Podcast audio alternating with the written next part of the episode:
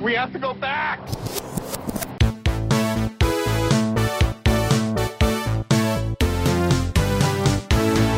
Hello, everyone. Welcome back to the Flashback Flicks Retro Movie Podcast. I'm Ricky. I'm Grayson. And welcome to season five. We made it. We, We really made did. it. Wow.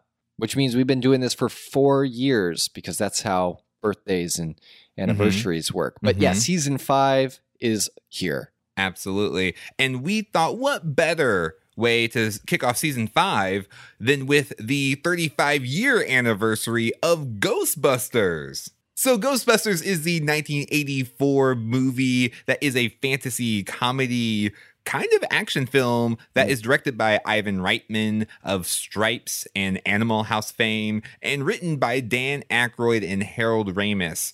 Uh, it stars Bill Murray, uh, Aykroyd, and Ramis as respectively Peter Venkman, Raymond Stantz, and Egon Spengler, a trio of eccentric parapsychologists who start a ghost catching business in New York City. Uh, they also have Sigourney Weaver and Rick Moranis, uh, Ernie Hudson, Annie Potts, and William Atherton. Atherton. I see. I was so close to getting everyone's name right.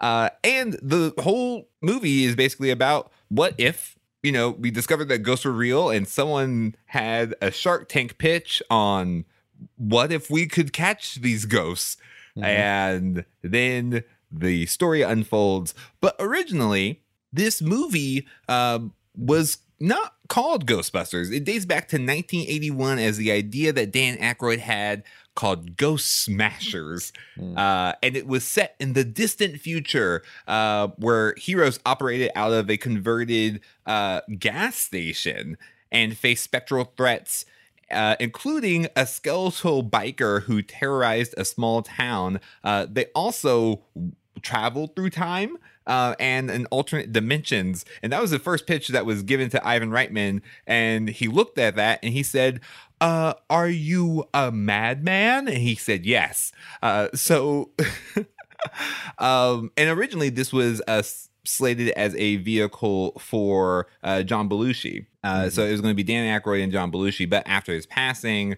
um, the the whole concept for the movie just kind of like went shelved for a couple of years. Uh, but then um, in 1983, with an updated outline, um, a group of men acting much like firefighters who would trap and catch ghosts as part of a new protective emergency service for the universe at large.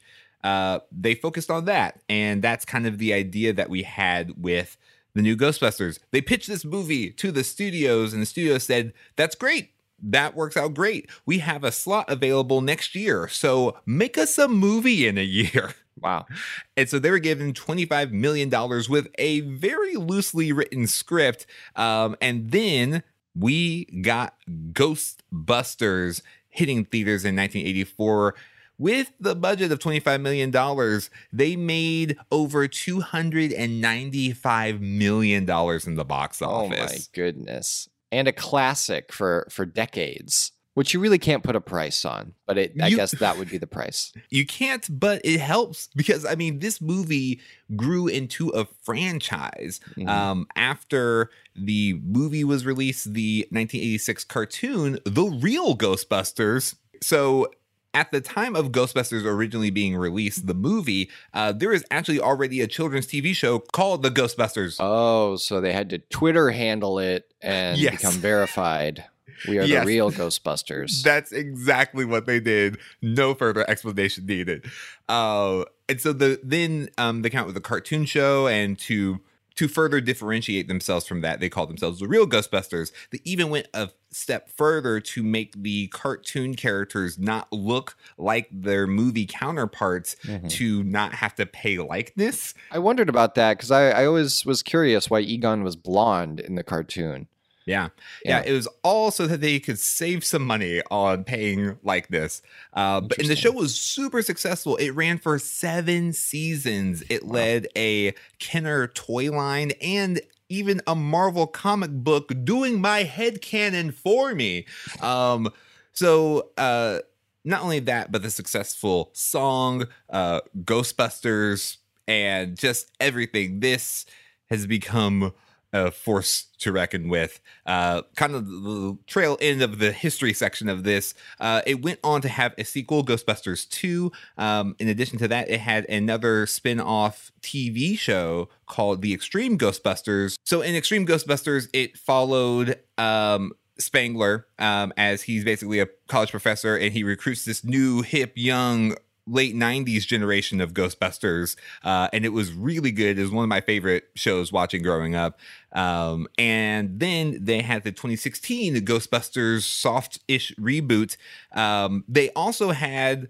Uh, in 2014, the Ghostbusters video game, which Dan Aykroyd himself has said is the closest thing to a third Ghostbusters movie that we were going to get. Hmm. Uh, it's Was that super- Telltale? You played that, right? I did. It's it was not Telltale. Okay. Um, but you play as a new recruit, and then you get to see I all see. these different things happen, and you get to like bust ghosts, and it's super fun. Yeah, but it was kind of like how they did the the Back to the Future Telltale game, where it was like an additional film that you Right. just played through. Yeah. hmm Mhm. Um, and recently, as of the, this recording, they announced that there will be a Ghostbusters 2020 film Yeah. that will be a sequel to the second live action Ghostbusters movie. And done by Jason Reitman, the son of Ivan Reitman. So keeping it in the family. That's great, man. that is uh that's the history. Oh, I also should note that this movie is so iconic, it made it to the most iconic media platform of all. It made its way to Laserdisc in 1989, the same year that the sequel came out.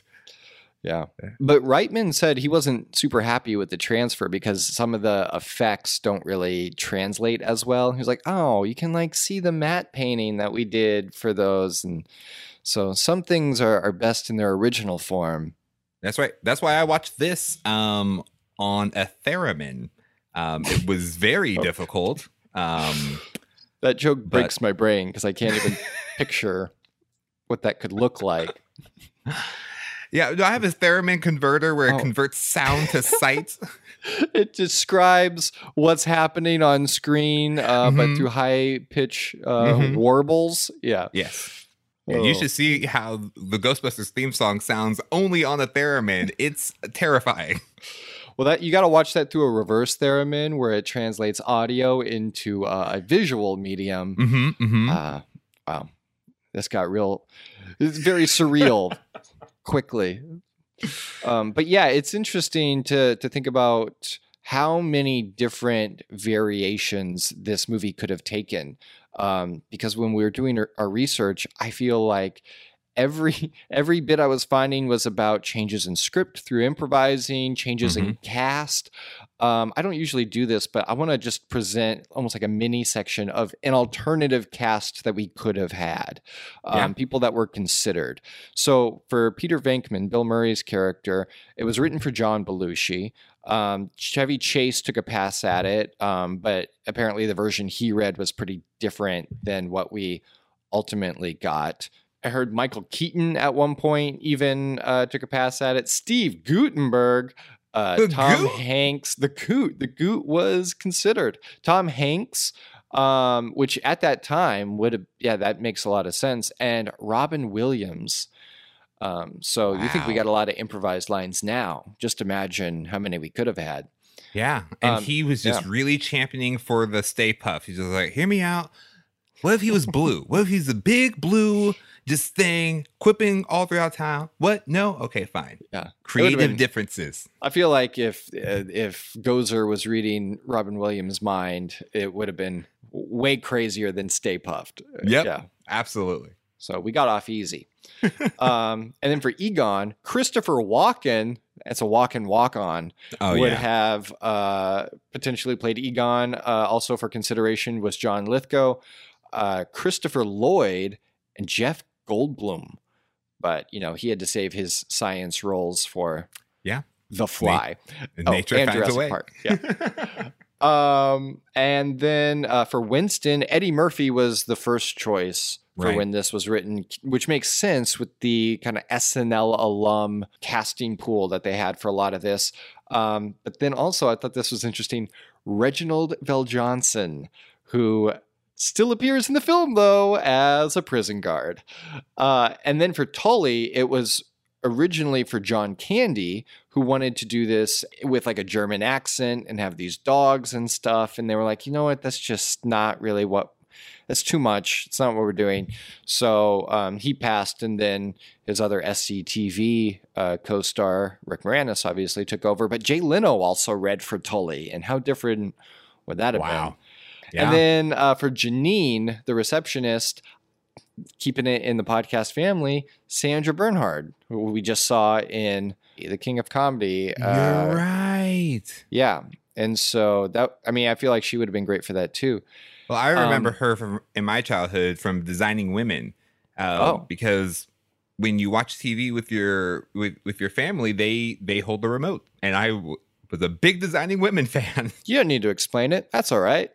Uh, I just like because I've shared on the podcast. I mostly watched cartoons as a kid. mhm. Only deviation was when I was watching TV with my parents, and it was mostly designing women. I don't watch TV often, but when I do, it's designing women. But yeah, instead of Annie Potts, who we grew up with the voice of Annie Potts from Toy Story as Bo Peep, yeah, it would have been really different with Sandra Bernhard at the helm. So it's it's really crazy to think of how different this movie really could have been. Even a different theme song. The theme song is so iconic, but Huey Lewis and the News passed on it. Uh, before Ray Parker Jr. took over, and then there ended up being like a lawsuit between the two of them. But yeah, we even have alternate casting on the soundtrack. So um, Wow. it's pretty interesting. And yeah, the original the original plot of just thinking how out there it could have been being in the future. It's like SWAT like suits instead of kind of the more homemade feel at times of what we have now. Um, Slimer was known as Onion Head. Um, yeah, it Slimer was actually so he was originally called Onion Head, but like never named. mhm. Um, but Slimer was what the fans called him, um, and that's what stuck. Yeah, there's one line in this movie where they say Slimer, but not about him. Just they refer to the ghost that way in general in one line, and then yeah, it, w- it was the the animated show, right? The real Ghostbusters is what really Right. solidified it. Mhm. Um, yeah, and, and so all of these little differences.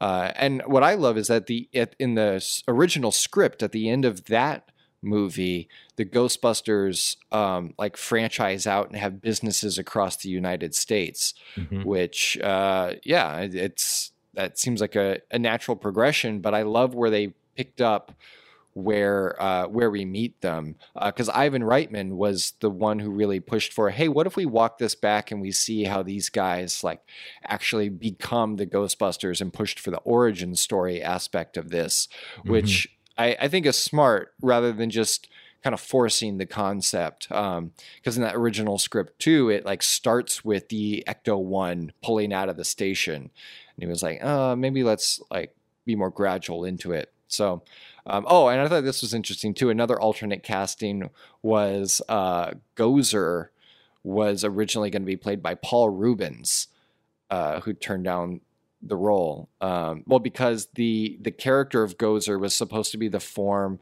of the architect of that building that they talk about. Oh, it was like crazy construction, and they started this Gozer cult and everything. Right, right. And so he was going to be that. And then when it became something else, they, they recast. Yeah, I mean, I grew up watching Ghostbusters. I can't like it's one of those movies that I've seen so often I can't even point to the first time I watched it. But um I remember as a kid, my dad had this little dog statue. It was like a little bulldog. Mhm. Um I'd say it was maybe two feet tall kind of thing. And it sat at the doorway of my door. And I was terrified of that thing. Like I had nightmares that it came to life and like ate me. Oh, wow. um I and I was and I I don't know where that idea came from. And then I was rewatching Ghostbusters. And I was like, maybe this is where that came from. The idea that this dog-like statue would come to life and consume me.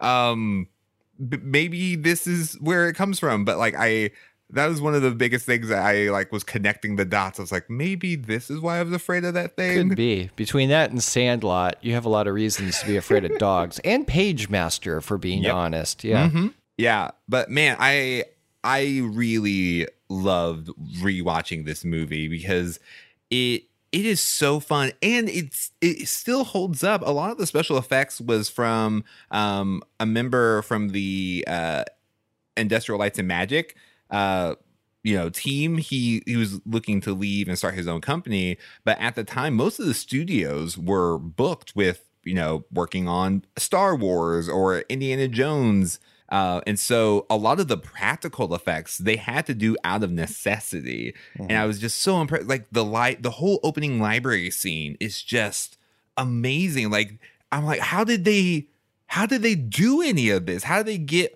all those cards to go up like that They actually like those books transferring from shelf to shelf. I was just so impressed with the practical effects yeah. that it, breaking eggs, breaking eggs, like all of those things were just so impressive because you know, I, it's now a novelty. Like mm. so many times throughout this movie, I was thinking, man, if they made this today, I don't think they would go with practical effects unless someone just stood their ground and said, "We're doing this.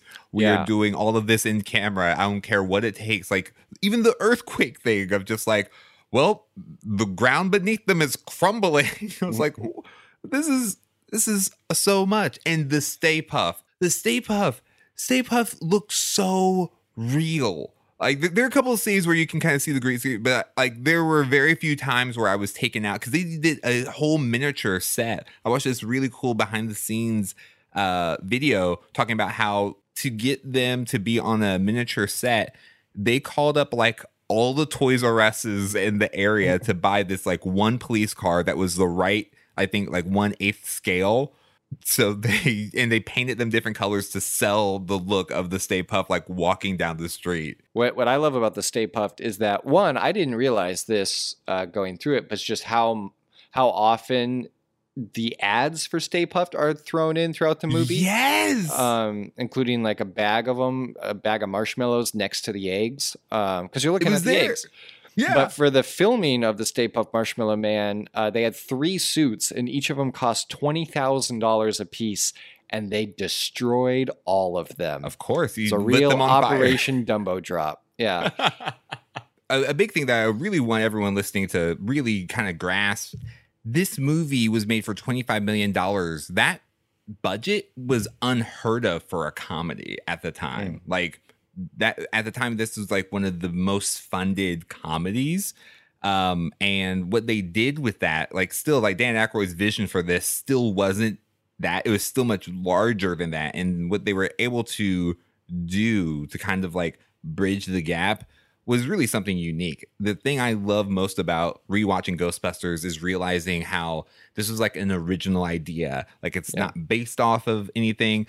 Dan Aykroyd actually pointed out how in another behind the scenes thing I was watching, they took the, you know, Abbott and Costello um, concept. Like, you know, Abbott and Costello, I just always imagine them with mummies or like comedians interacting with the supernatural and like these scarier environments and kind of brought it up to date. Mm. Um, as that, looking at that and even seeing that as a core inspiration really like just makes this movie feel more special because uh, they they just did it. Like they, they they took this really big ambitious risk to make this movie that's now like so iconic that you know I, I can't even imagine anyone who wouldn't know who the Ghostbusters are. Um, even though even without like the 2016 reboot, people would still be aware of the Ghostbusters. And for a while, growing up, I thought the Stay Puft Marshmallow Man was a real mascot. Oh uh, yeah, it definitely seems that way. Right, but yeah. and that was also an original idea, and that was one of the few things from the original script and concept that actually made it to the final film. Yeah, he uh, said he uh, wanted to blend the Michelin Man with the Pillsbury Doughboy. Yeah, mission accomplished. Yeah, Michelin Man accomplished. I didn't know this going into it that the Ectomobile siren, the Ecto 1 siren that goes uh, uh, off throughout the film, is actually a leopard snarl that's what? been uh, processed and, and like pitch adjusted and everything. But yeah, it's a that's a that's a big cat. That so. is bizarre. Yeah, man. So we, I mean, we've we could talk about this movie yeah. for hours, and we probably will, but we'll edit out what we can. Uh, Uh, Ricky. There is no Ricky, only headcanon. I am the fuse lighter. Headcanon is a part of the show where we share with you unique ideas about the movie and untold stories based on evidence provided by the film. Now, Grayson, Mm-hmm. usually when headcanon pops in, I'm like, oh yeah, that's a really good thread to follow. And I think about it and then I just give myself a little bit of notes. Um, Yeah. I wrote maybe the most I've ever written for headcanon. Oh Uh, wow. and I'm going to try to condense it down okay. as well as I can. Uh, but first, a little mini head canon um, with our uh, lovely, talented actor Reginald VelJohnson. yes. Um, head canon Die Hardiverse because ghosts die hard. I think. I yeah. So that means connected that. he's he's you know served and protected in three major cities: Mhm. uh, L.A., New York, and Chicago. yep. Uh, yeah. As and days probably go by. and probably uh, cross paths with Peck, the red-haired Oh. you know, antagonist. Yep. Ah, man. So that that's my main uh, piece of head headcanon. Um, next, I'm going to cite a British science fiction author uh, known as Arthur C. Clarke, who formulated three adages that are known as Clarke's three laws. One is when a distinguished but elderly scientist states that something is possible, he is almost certainly right. When he states that something is impossible, he is very probably wrong. Second, the only way of discovering the limits of the possible is to venture a little way past them into the impossible. And three, any sufficiently advanced technology is indistinguishable from magic. Whoa, technology? Magic? What you call magic, we call science for the first one. Oh. Um, so, so the climax of Ghostbusters takes place on a rooftop with a Mhm. giant beam bursting into the sky, and them, you know, stopping this very like oncoming doom. Uh, and they kept on saying all these names of these different people, um, and it sounded very alien to me. Yeah. To which uh, my biggest piece of headcanon is that um a the um the ghost world if you will um is the same for both humans and aliens and Oh, the okay. and the beings that they were like praising like you know thor is like a norse is it norse god Yeah. Uh, Norse by Northwest. Norse man. Thank you. I love it. Uh, so he's a Norse god, but really he's like an alien that just you know Yeah. people saw from Earth. So they they would call these aliens these gods because they had different abilities, different kind of uh strength, this, that, the other. But Hmm. anyone who would have unfinished business, as we concluded in our Casper uh, review, would still be a ghost and have plans in the afterlife. Yeah. So, all of this saying is that more than just opening up a portal to the ghost world, the it it because of the spectral energy or whatever, they actually tapped into like the alien side of the ghost world. It's just like a realm that exists Mm, mhm. um like i guess more around whatever solar systems would be about uh so that's my biggest piece of head headcanon second piece of head headcanon is that in the avengers you know that big beam that bursts into the sky happens on top of avengers tower right Yeah. I think that my headcanon is that Tony Stark um, was actually possessed by a ghost um, to build that tower and that structure because Oh. no other structure would be able to handle that kind of like force or energy yeah. except for the energy. Yeah. right. Yeah.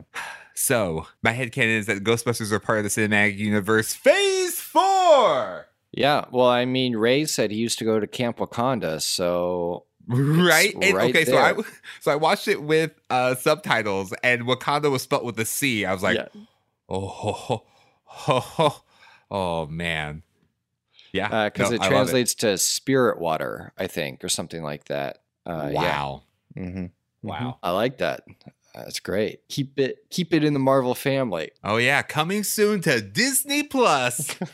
Ghostbusters. For my head canon, I've always been really interested in the character of Slimer. Uh, even as a kid, I had Slimer toys. I just thought I thought he was a well designed, if disgusting, character in a lot of Mhm. ways, and he uh, kind of serves as an unofficial mascot, other than the uh, like no ghosting symbol. But Mhm. So Slimer to me has always kind of been an enigma, and uh, I was kind of going through some of the the films, but also the animated series and even the comics to try to piece together who is Slimer, where did he come from? Because I know during the production of Ghostbusters, um, sometimes. Uh, Dan Aykroyd would refer to Slimer as the ghost of John Belushi, um, especially Belushi's character in Animal House, uh, Blutarsky.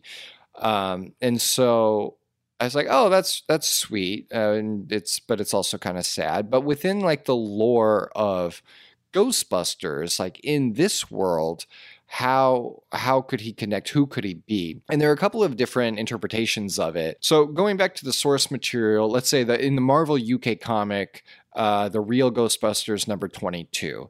They explain that Slimer was King Remils, which is just Slimer backwards, uh, who was Ah. a king. He was like a really overweight king. He died of heart failure. And that's just kind of the explanation. He was a king. Uh, in the 2016 Ghostbusters film, colon, Answer the Call, uh, they they say that Slimer was originally a gangster, like a mob boss who uh, killed a restaurant Oh. waiter who got his order wrong, and so he went to jail and got executed, and so that's why he's the way he is. But what I thought was interesting is a line that I believe it's Egon says uh, whenever Dana first comes into the station, and they're trying to figure out like what Dana experienced in her refrigerator, and Egon says that it could be past life experience um, intruding on present time. And so that that made me think about how could time connect to ghosts And- Mm. that brought me to the idea that what if Slimer is not a ghost from the past, but a ghost from the future, and is actually Ray Stantz's, Dan Aykroyd's ghost? The idea here is that Ray has passed away in the future, but has somehow come back to where he's doing everything he can to get closer to the guys. And we have to make the assumption that when you become a ghost, you lose like the humanity part of yourself, but he's desperately trying to find that. Um, and so I, I think that's why he knows where to be. He keeps finding them. They run into Slimer consistently more than any other ghost. Mhm. Um, and I think it's also interesting that uh, Ray traditionally drives the Ecto 1, and on several occasions, Slimer has been known to take the Ecto 1 for joyrides. So Mhm. they're both the drivers of the Ecto 1. They seem to have this bond, basically. And I just, I enjoyed the idea that, that it's more of a, um, a human connection of just Ray trying to get back to where they were in the past. So I could see I could see spinning off a whole thing about how you know they they bring uh, they bring Slimer back to life or fuse him with Ray or something like that to make Mhm. Slimer you know human again, kind of like what they did in Casper, which as we know exists in this world because of Stantz's cameo Right. from Casper. So Mhm. it's possible. It could happen. You just got to get Bill Pullman on the horn. And um, what was also interesting too, just from a, an actor perspective, uh, is in the animated series of the real Ghostbusters, um, Stantz and Slimer were both voiced by the same person, who is Frank Welker. Um, So performance-wise, it makes sense as well. Yeah. Love it. That's so good. Yeah. And and you know, it also incorporates his original vision of them going through different dimensions because that's a big thing that I that also solidified my head canon is that originally the Ghostbusters travel to alternate dimensions. He even says, um, uh, what you just experienced was interdimensional. I'm like, interdimensional. So it's it's not just like the ghost world. I'm like, but also aliens, which Mhm. also might even be time because of light years and whatnot. Yeah. Yeah, yeah. that tracks. Now we're going to go to a part of the show where we like to talk about recasts and remakes. Recast, remake. if this movie were to be remade today, who would you cast? What would the storyline be? Now, listen, listen, hey, calm, listen. We know we, they remade it. They did the 2016 Ghostbusters. I still haven't seen it, not Really? from oh. protests or anything. It's just Been like super busy. I've just been super. um, so if this movie, this specific Ghostbusters movie, were to be remade today, uh, I am only going to my recasting is going to have to do largely with um types, and Mhm. I want to. Originally, I only had one. Only one recast because I'm like, I just want to see this person in this role more than anything else. Yeah. Uh, but then I ended up just recasting the the main uh busted ghosties. So the the one that I got started with, which I wanted more than anything, changed zero of the lines. In place of Rick Moranis uh, playing Lewis Tully, I want Tobey Maguire to play Lewis Tully. it's just the way he was talking to Sigourney Weaver. And I'm just like, I need to see Tobey Maguire do this. Yeah. I just need him doing that. And then I went on, um, just kind of going back from SNL or uh, comedy alum, uh, because Harold Ramis uh, really wrote the role. Um, he he- he's one of the writers of the movie, but he wrote himself in because he just felt that he was the best fit. He wasn't originally planning on being in the movie. Uh, that reminds me of another SNL alum who was a great writer, but not necessarily a performer. Um, John Mulaney uh, as Oh. Spengler, I think would be a lot of fun. Yeah. Um, and then I went on for Winston. I would love to see like Kevin Hart, Kevin Hart or Lamorne Morris. Yeah. Um, He's good at playing Winston's. I mean, come on. It, it would just be so perfect. And then I honestly think that Tina Fey or Amy Poehler would be a really great Stantz. Um, Oh yeah. uh, just for Dan Aykroyd's uh, character. But then it was really tough for Venkman. I, I always get his name mixed up with the artist. Um, it's not Adam Levine. No, the comedian version of that name. The comedian version of Adam Levine. Oh, oh, oh yeah. His name Uh-huh, is Adam, Adam- DeVine. Adam DeVine. Yeah, from uh, Righteous Gemstones and Yes. uh, yeah, Workaholics. Yes. That one episode of Arrested Development. Mm-hmm. mm-hmm. Yeah. Yeah. I think that he would really be a good Venkman. I, I I would believe him in that role. Uh, Yeah.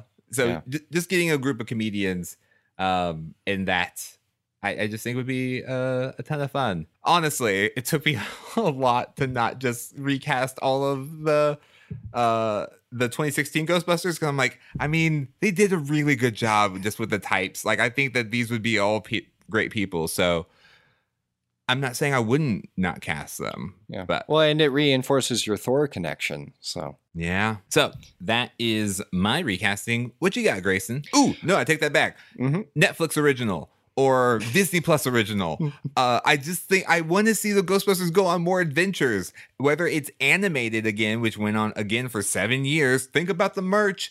Um, but i really think that as a series either it is a another team like a separate team than the main team uh, basically think Agents of Shield, except with Ghostbusters.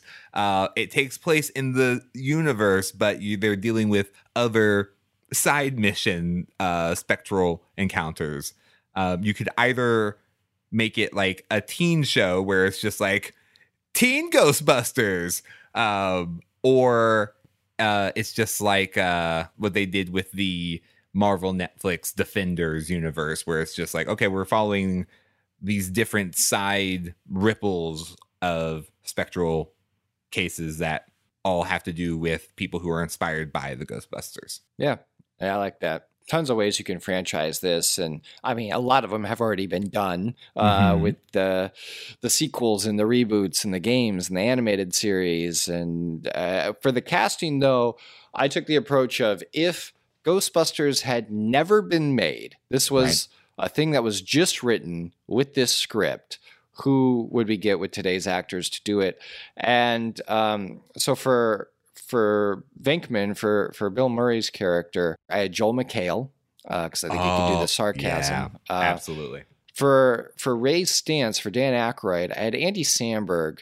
Um, mostly because of the enthusiasm. I think they both play enthusiasm really well. Mm-hmm. Um, and then for Winston, I had Craig Robinson uh, from Yes. uh, The Yes. Office and um, some Brooklyn Nine Nine. Then for Egon, Danny Pudi.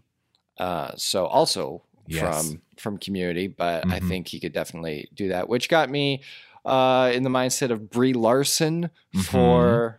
Uh, for Dana, for Sigourney Weaver's character, and then for Rick Moranis, um, for Tully, I had Joe Lo Truglio, who is also from Brooklyn Nine Nine. Um, yeah. yeah. Oh, Uh, he and, so great. and from Wet Hot American Summer, he just he's got that same style. And then for Janine, the receptionist, Rebel Wilson. uh, Okay. I think Chelsea Peretti great. was my uh, first choice only because you know she does that in Brooklyn Nine Nine. Mm. Uh, but no, that I, I I love that. But I do think there are a bunch of casts that you could wholesale drop these into, kind of like what they did with the SNL cast. I mean, you can do it with Community, you can do it Mhm. with Brooklyn Nine Nine. Mhm. Uh, I mean, New Girl works. The one that would be really interesting would be uh, the It's Always Sunny in Philadelphia cast, and then you just have uh, Danny you know, DeVito Danny as DeVito as Slimer. Slimer. Yeah, exactly. yep. Yeah, I love it. he doesn't even I- float; he just runs around the city. Yeah. Maybe he I'm plays a character Slimer. that maybe he plays like a ghost uh, groupie. He wants to be a ghost, and so he like paints himself Oh, green. He's like, so "You're not a ghost. Get out of here. I could be your mascot." Get out of here, Frank. I, I love it. That's so Um, good. if they were to do, I mean, they are doing Ghostbusters 2020, and there's a lot of speculation on what that story is going to be. But um, I would love to see a sequel as well uh, that has the original cast, and the story is. Uh, I mean, kind of hits too close to home in reality with Harold Ramis passing away, but it's a journey to find Egon and Egon's ghost and so Mm. the remaining Ghostbusters can't really come to grips. They've they've seen too much of the afterlife to just say he's gone, you know. Um, Yeah. And so I think they would uh, have this journey to try to bring him back. And I, I think ultimately the message there would be you have to let go. And I think I think they would be able to pull that off and being like, I had my time here, I did what I wanted to do, and now please let me go. Um, the ghosts that we see are just the tip of the iceberg to what the afterlife has to offer. I think there's like a lot of really heartfelt moments that could be balanced out with some really fun hijinks of an older generation of Ghostbusters. So, uh, yeah, I'm Mhm. excited to see what they do with Ghostbusters 2020. Um, it it seems like it will be more a direct sequel than a reboot. So, uh, yeah, we'll just we'll just have to see. All right, now we're going to go into our final segment where we give you our reasons to recommend. So, Grayson, why would you recommend the original, the real? Oh, sorry, that's a different thing. Uh, why would you recommend the original 1984 Ghostbusters movie? So I'd recommend Ghostbusters because, well, one, it's it's a classic. So if you enjoy films, as I think is the just the common assumption uh, on on the podcast, if you like movies and haven't seen Ghostbusters, it, it is literally in the book of 1001 movies you must see before you die. So Yeah. if that doesn't tell you something, see this and then the other thousand. Um, I recommend this though because it really is uh, an original idea. It's not based on anything else. It is it is from their brains and they made it a reality and it's a fun idea. And I think that is part of the brilliance of this movie is the concept is not hard to understand. And it's one of those like the brilliance is in how simple and just clean it is and it just allows the characters to shine through and they can play with that idea and have fun and that's really the heart of this is it's a bunch of friends who are also coworkers oh who also fight paranormal beings.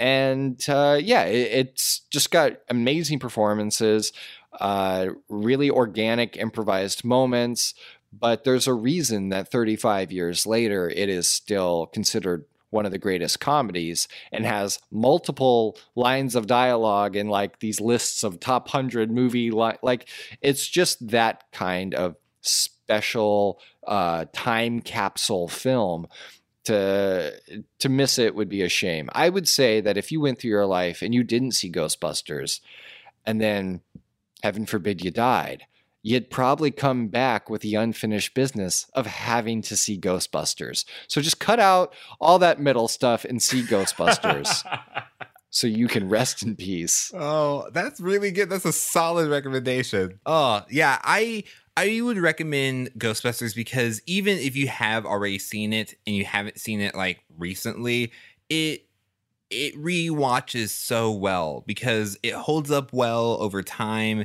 It's still funny, but Mhm. also the it's very difficult for movies to balance kind of like ho- the horror movie genre with comedy. Um, anytime like you have a straight comedy, um, sometimes the risks uh, don't feel as real, even when it's like action comedy, that sort of thing. Um, but this does like everything feels real, even though it is a comedy. Mhm. Um, and it's it. I think it's a special movie. It's a special movie that allows you to like really see what I think movies can be, um, and, which is imagining something that a studio would say is undoable uh but getting down to a point where it's like yeah like not this thing they didn't set out for ghostbusters to be this big franchise that it has now become um or for that little ghost stopper symbol to be as universal as superman basically like Mhm.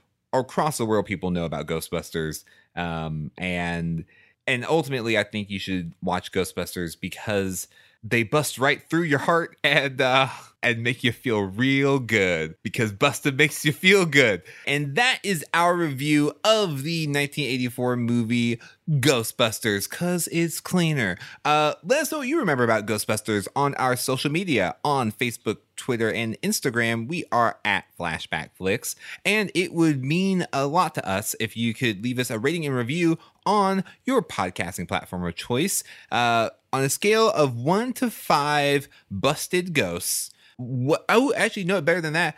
On a scale of one to five slimers, um, how would you rate this podcast? One slimer is, you know, it's just sticky and inconvenient. Yeah, blink and you miss it. Yeah. Right. Five, I mean, you can start a ghost busting business with five Yeah. and pay off that third mortgage that everyone definitely Mhm. has. In hot dogs. Mm-hmm. Mm-hmm. And thank you so much for tuning in with us for season five. We, if this is your first time listening, we have over a hundred uh, movies that we have reviewed, so you can take a listen and Yeah. listen to us review a bunch of other movies. Getting close to 200. Oh, you're right. We actually we really are. Oh man, that's so exciting. It's so bizarre that we've been doing it for this long. It's awesome. So make sure you subscribe and be sure to tune in next time right here on the Flashback Flicks Retro Movie Podcast. Until then, remember to be kind and rewind.